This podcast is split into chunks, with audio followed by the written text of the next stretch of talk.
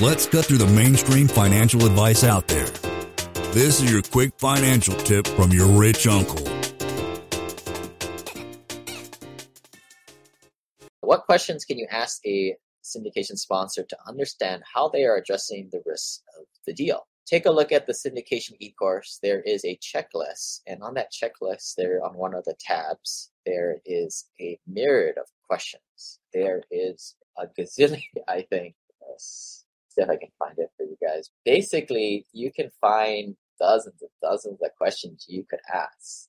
This kind of comes into LP etiquette, right? No sponsor wants to work with a pain in the butt investor that asks a million and one questions because it's an indication that once you're in the deal, you ask a million and one freaking question because some people have it in their head where they feel entitled that they think that they are the customer yeah, if you feel that way, go work with Vanguard and all these other like institutional operators that are just robbing you blind anyway.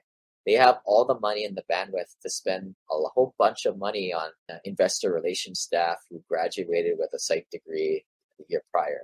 As far as working more directly with smaller operators where you have better returns, better security, it, it goes both ways. The dating goes both ways. You're dating the operator as much as the, the operator's dating you.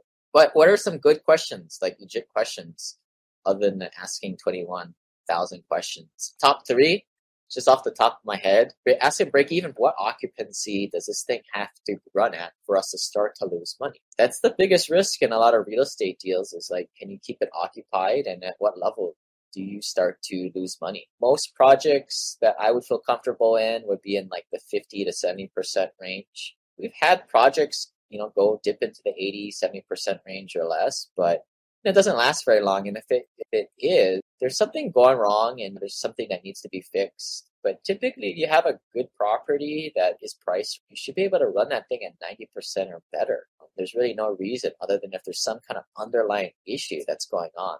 Another best question I, I would always ask is what is the reversion cap rate that is used to come up with the numbers. Uh, very common mistake is that investors will always look at the splits, right? How much splits is coming? What are the fees? But uh, as I tell a lot of my family office guys, like it has nothing to do with that. Look at the deal, how the deal stands on its own. Who cares if you have 90, 95% of the deal and the sponsor only has 5%, which is another issue, right? If the sponsor's cut is so low, the sponsor doesn't care after a certain point it's not going to they're not going to run it like it was their own because it isn't they only own 5% of the deal. But yeah make sure the deal is going to stand on its own and again like what assumptions are they using? To me the biggest assumptions are you know, what is the reversion cap rate being used as the assumption? What are you assuming the rents are going to go to? Does that make sense or is it just overblown and from that point you can get a sense of where the, the sponsor's head is at in terms of how conservative they are.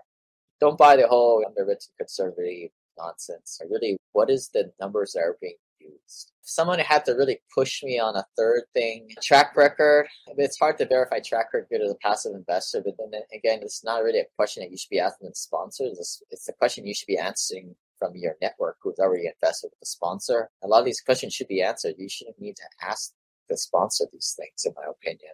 Should already be your. But I guess so maybe you can ask, what is the current rents today and what are the rent bumps going to be in the future once if there's any value add now if they're bumping the rents up $400 like that to me is a head scratcher like that kind of shouldn't happen unless it's a severely like great deal off market you just don't see that especially in stabilized apartments that are 90% occupied or more you don't find those lane is not a lawyer cpa but the dude did quit his engineering job and now owns thousands of rental properties. Learn more about the secrets of the wealthy. Join our community at thewealthelevator.com slash club. And if you're looking for a longer form podcast, also subscribe to the Wealth Elevator podcast.